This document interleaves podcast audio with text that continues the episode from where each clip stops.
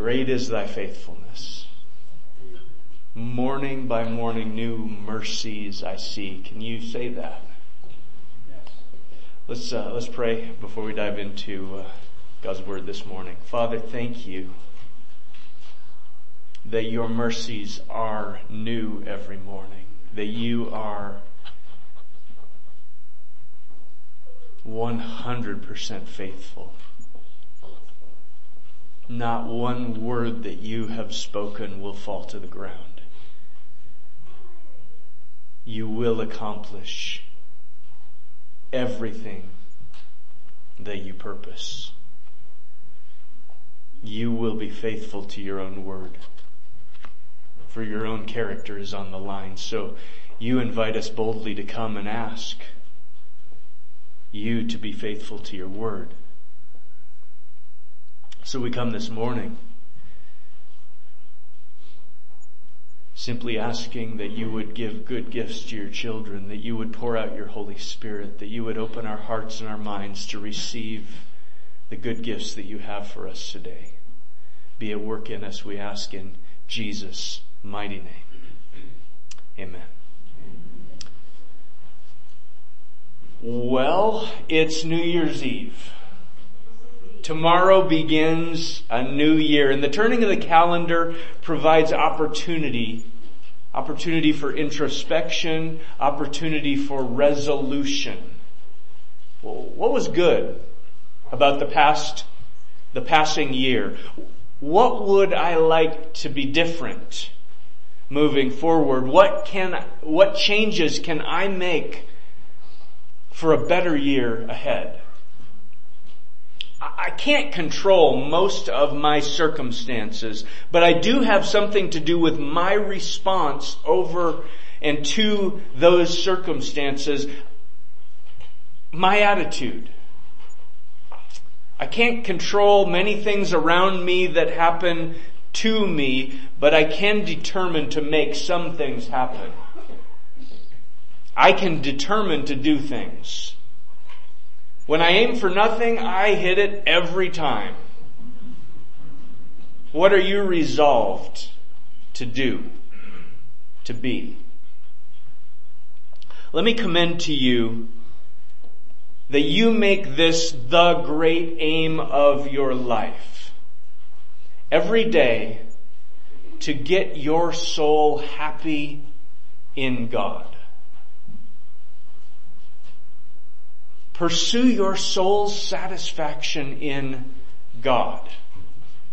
Psalm 34 says, Oh, taste and see that Yahweh is good. Blessed is the man who takes refuge in him.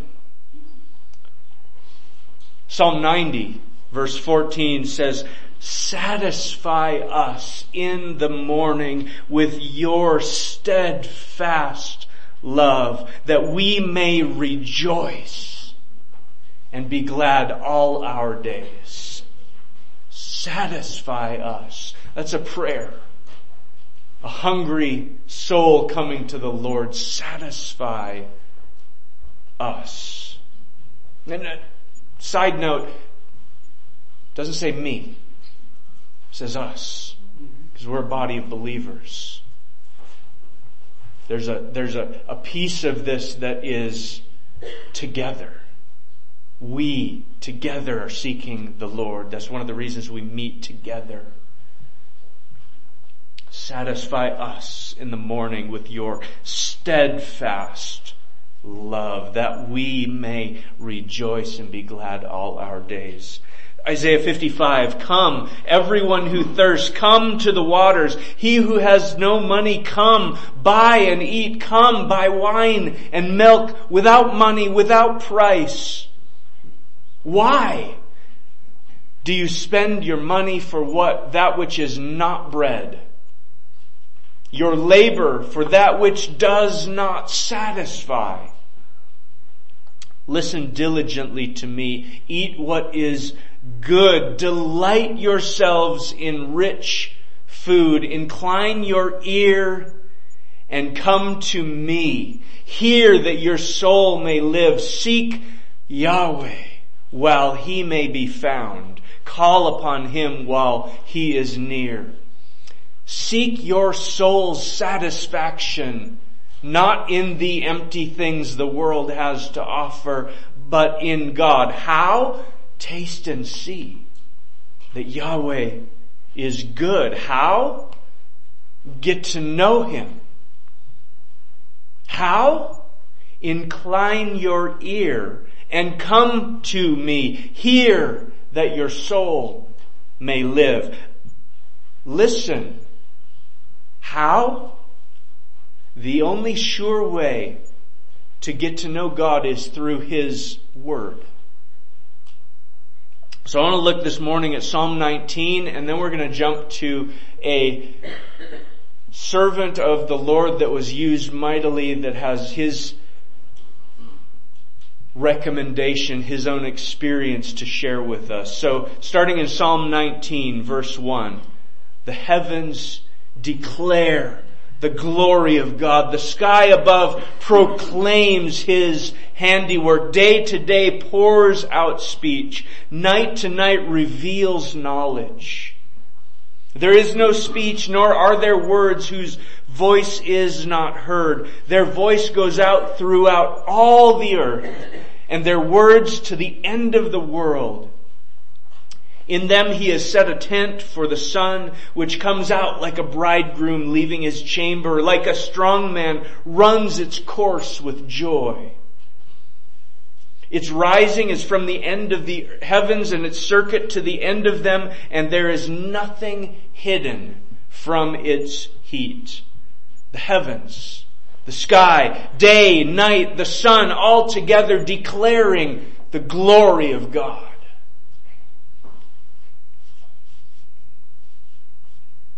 How many of you saw the sunset last night? Glorious. Every day different, new, beautiful. All together, creation proclaims His handiwork, that He is an excellent craftsman.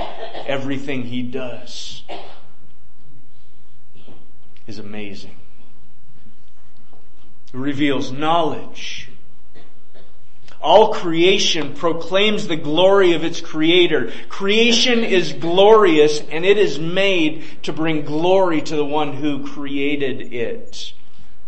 All creation that is, except us because we are in rebellion against our creator. We selfishly put our own selves at the center of his universe. We refuse even to thank him for the good gifts he continues to shower down on us. Whose air are you breathing this morning?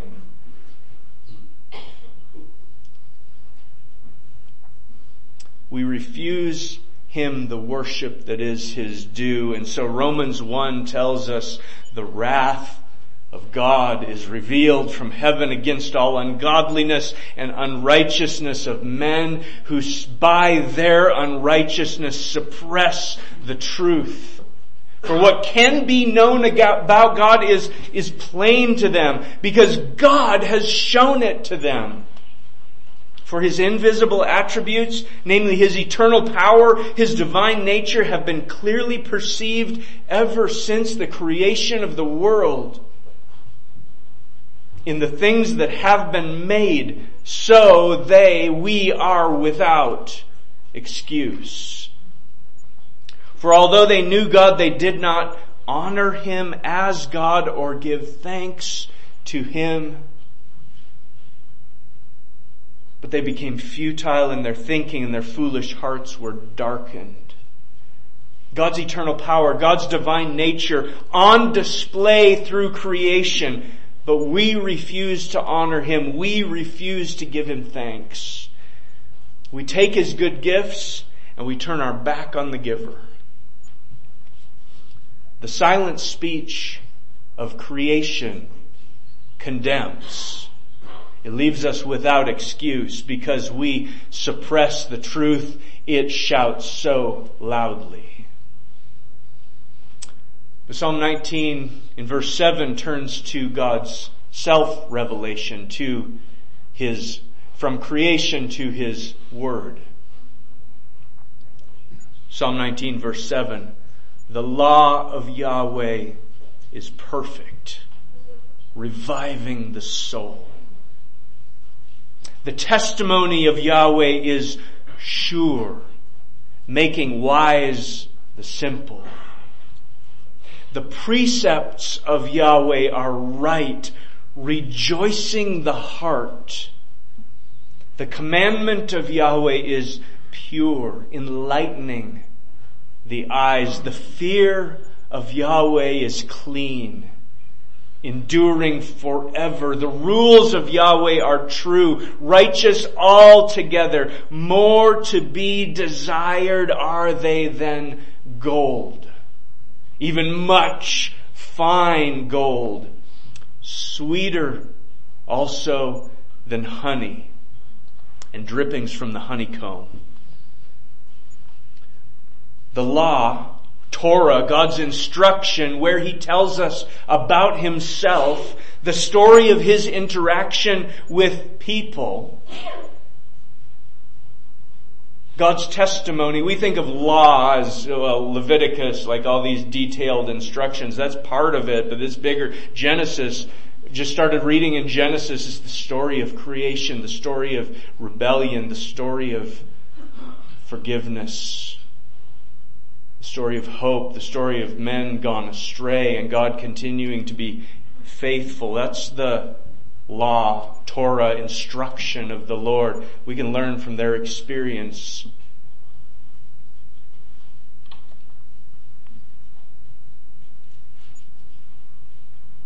God's testimony, His own witness, sworn witness to what is true, His precepts, commandments, precise, clear, authoritative, His rules, judicial decisions, God's revelation of who He is and how we relate to Him evokes fear.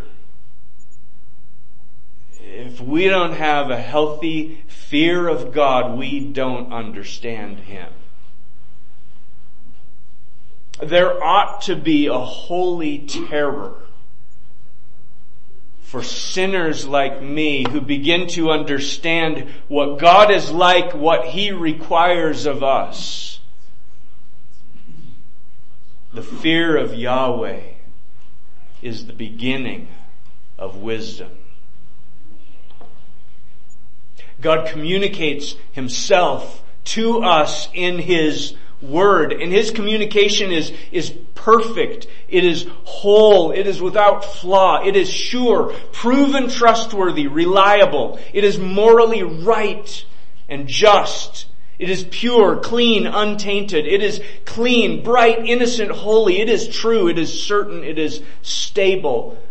His word is a unified whole, righteous altogether. Let me ask you this. Does your shriveled soul need to be revived today? Does your foolishness need His wisdom? Does your empty, aching heart need to experience true joy? Are you groping in the dark and your blind eyes need to be illumined? Uh, do you, do you need something, anything that will last to the end?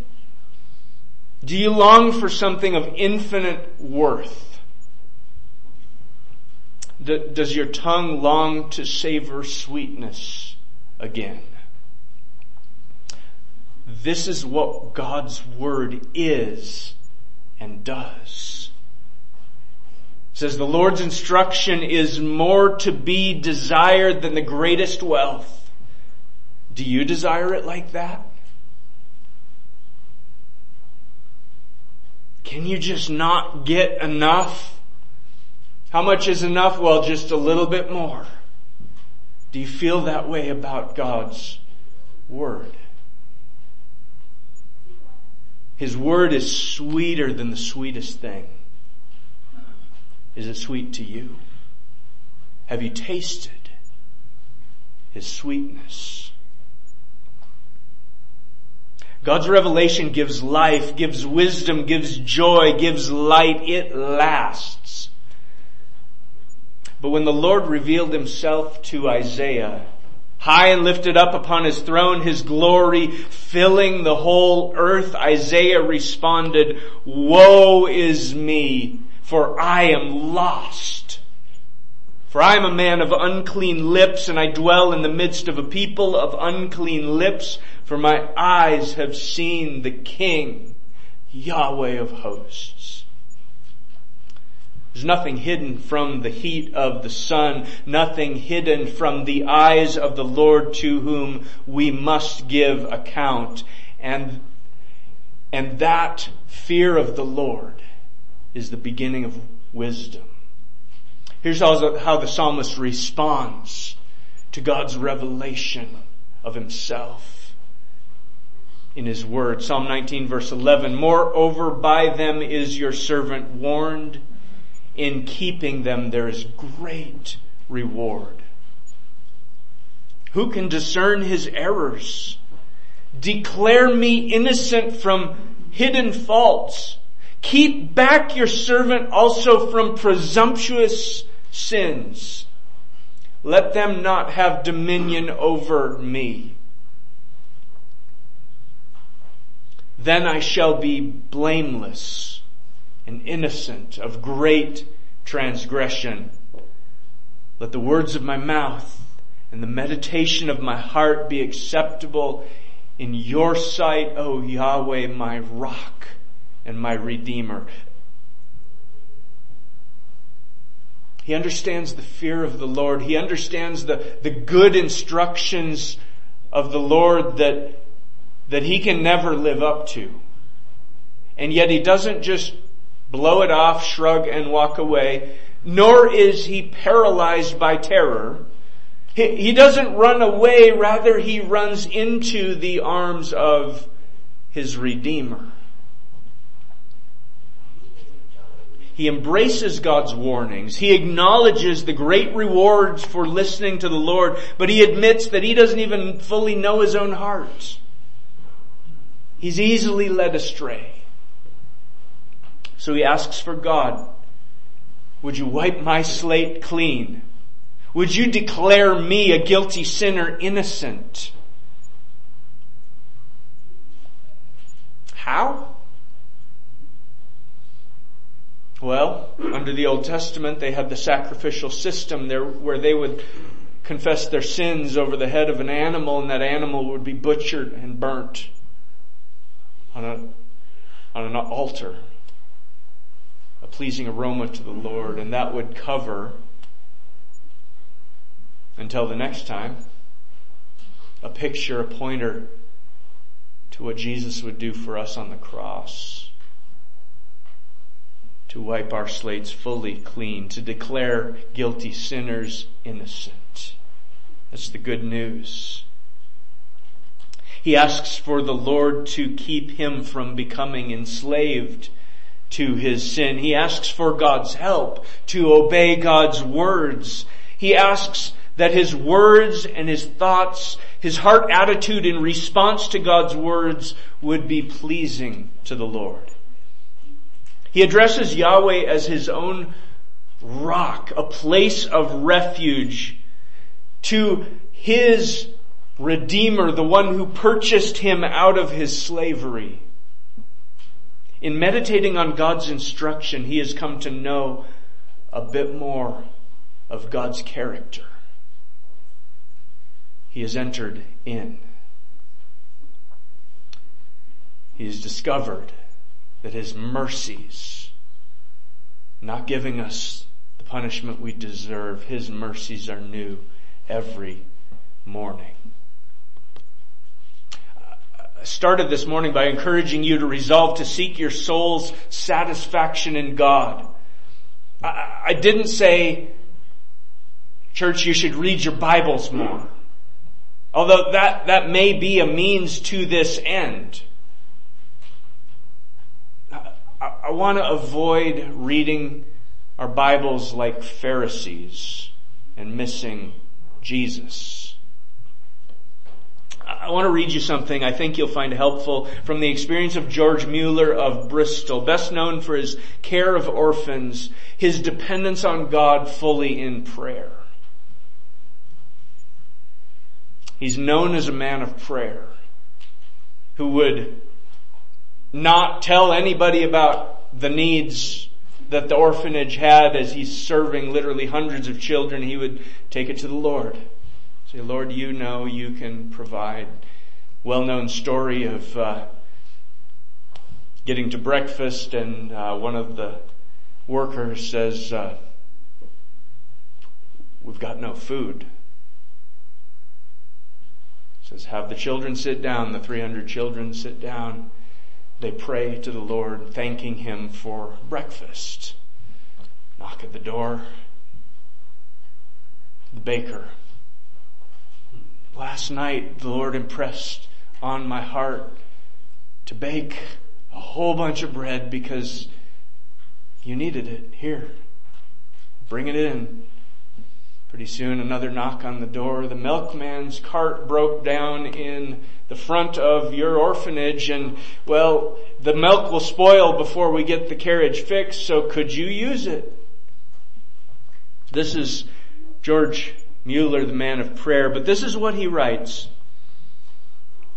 While staying in Nailsworth, it pleased the Lord to teach me a truth, irrespective of human instrumentality as far as I know, the benefit of which I have not lost, though now more than 40 years have since passed away.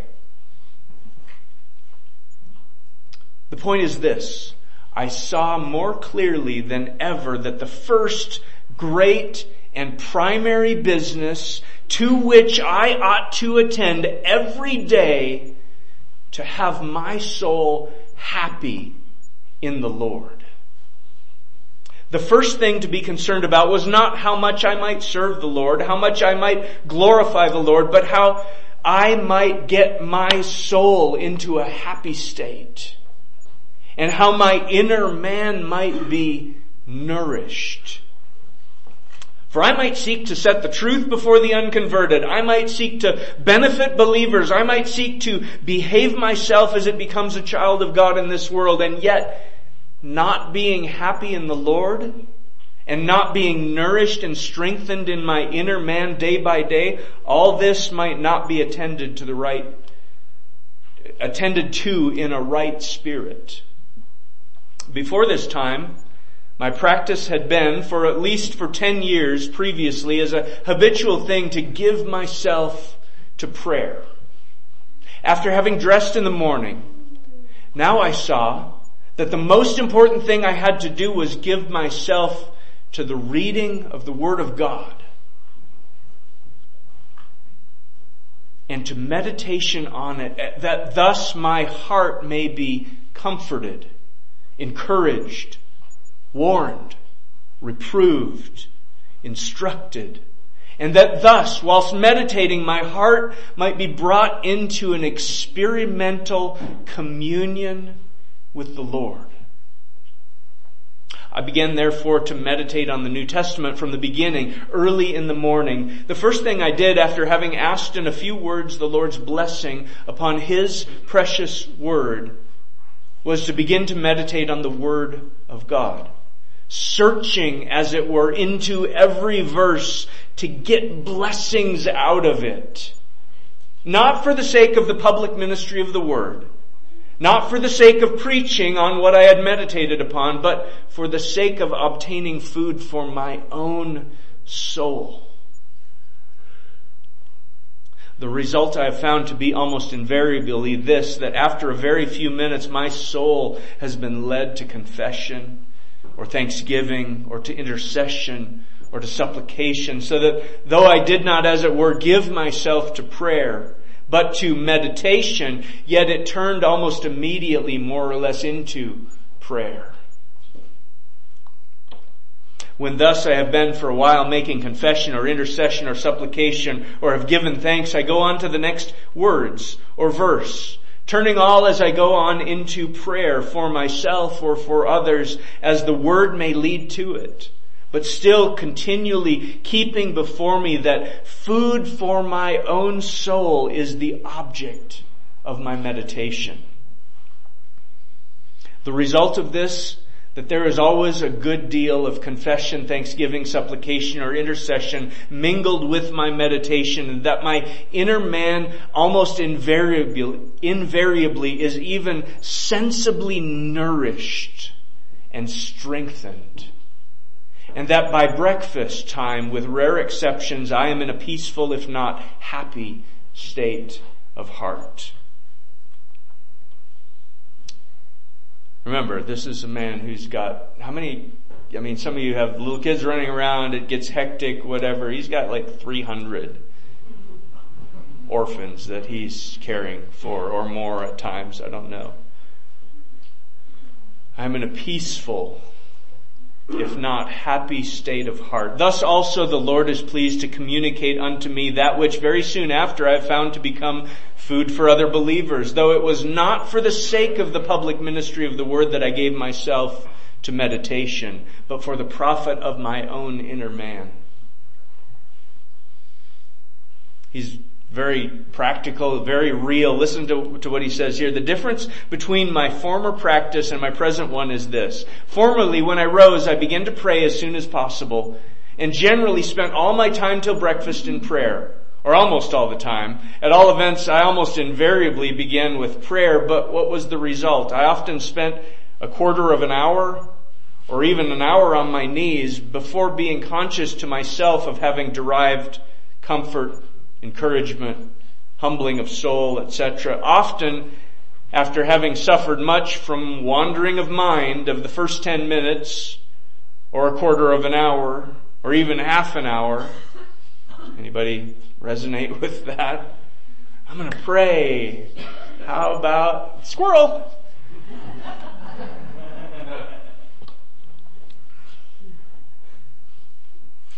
wandering of mind, first 10 minutes, quarter of an hour, half an hour, I only then begin really to pray. I scarcely ever suffer now in this way, for my heart being nourished by the truth, being brought into experimental fellowship with God, I speak to my Father and to my friend, vile though I am and unworthy of it, about the things that He has brought before me in His precious Word as the outward man is not fit for work for any length of time except we take food.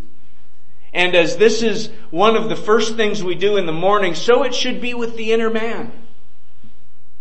We should take food for that as everyone must allow. Now, what is the food for the inner man? Not prayer, but the Word of God. And here again, not the simple reading of the Word of God so that it only passes through our minds just as water through a pipe, but considering what we read, pondering over it, applying it to our hearts. I dwell so particularly on this point because of the immense spiritual profit and refreshment I am conscious of having derived from it myself. And I affectionately and solemnly beseech, I beg you, all my fellow believers to ponder this matter. By the blessing of God, I ascribe to this mode the help and strength which I have from God to pass in peace through deeper trials in various ways than I had ever had before. And after having now above 40 years tried this way, I can most fully in the fear of God commend it. How different when the soul is refreshed and made happy early in the morning from what it is when without spiritual preparation the service, the trials, the temptations of the day come upon one. So says George Mueller. Satisfy us in the morning with your steadfast love, that we may rejoice and be glad all our days. Psalm 63, O God, you are my God. Earnestly I seek you. My soul thirsts for you. My flesh faints for you as in a dry and weary land where there is no water. Do you thirst for the Lord? Seek to satisfy your soul in God. Seek the Lord in His Word. Let's pray. Father, thank you for giving us yourself in your Word.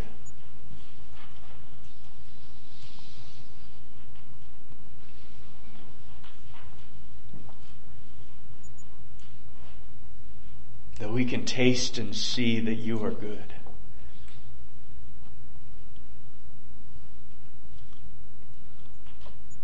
Lord, give us the self-discipline to seek you,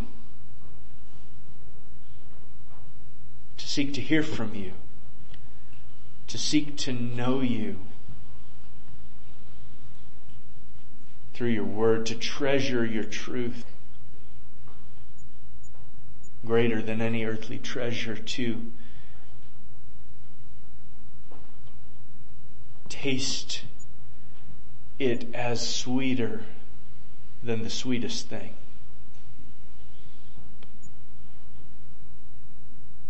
You are better.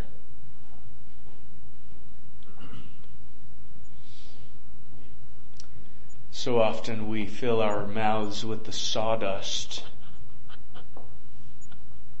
that the world serves up in pretty packaging.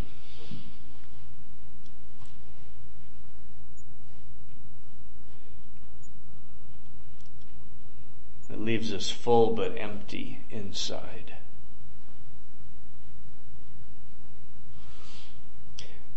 Give us the self-discipline. Give us the help of your spirit to carve out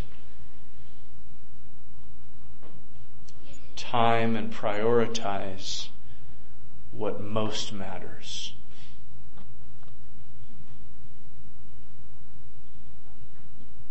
Lord, may this not come across as guilt or shame, but an earnest desire for more of you.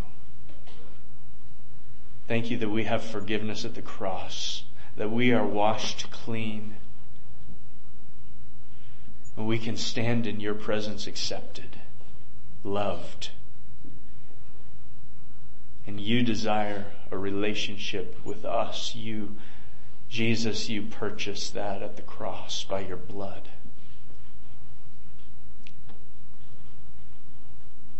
Give us in our hearts an eagerness to meet with you, to enjoy you, to savor your sweetness.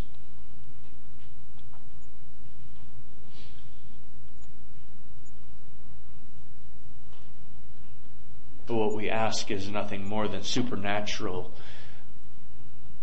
to open an ancient book and expect to meet with, have experiential communion with the creator of the universe.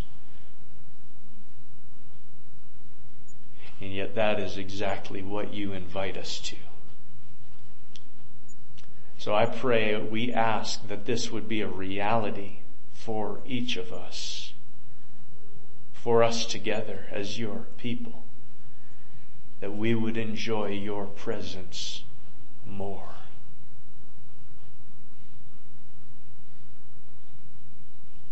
Work this in us, we pray, by your Holy Spirit. For the glory and fame of Jesus, we ask. Amen. I'm going to invite some of the men to come and prepare to serve us communion. This is communion, an intimate relationship with the Lord. This is entering in fellowship, communion with, with God and with one another as believers. This is blood bought relationship. While we were aliens, strangers, enemies, hostile to God, doing evil deeds, He sent His Son whom we spat in his face and crucified. He came to pursue relationship with us. He came to tear the veil apart and open the way for us to access the King of Kings, the throne of glory. We have access by grace through faith. It's a gift we, we could never earn. We don't deserve. He paid for it with his own blood and he tore the veil and he invites us, come. All who are thirsty, come. Come and find rest for your weary souls. So this morning, if your soul is weary, come to Jesus and find refreshment. Refreshment in the gospel. If you're a believer in Jesus, if you're depending on what He did for you on the cross, you're invited to remember what He did with us, to reflect, to commune with Him and with us as we take bread, reminder of His body broken, juice, reminder of His blood poured out for us on the cross that washes us clean and makes us new. Hold that in your hand, reflect on what He did for you. Once we've all been served, we'll take that as a body together.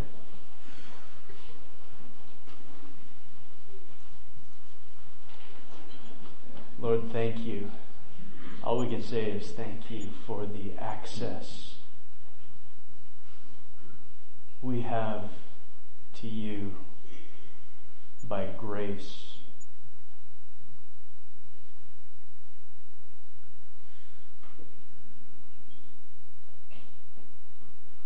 We don't deserve to be in your presence. We don't deserve anything but your wrath, but you pour out your love, your kindness. You invite us in, and we want to say thank you.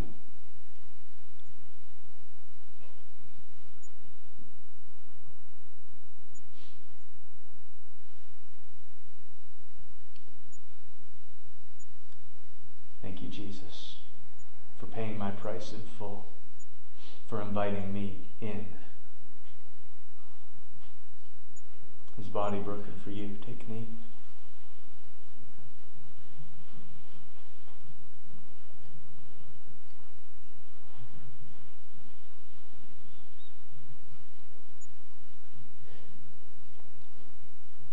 blood poured out for you. Drink and live.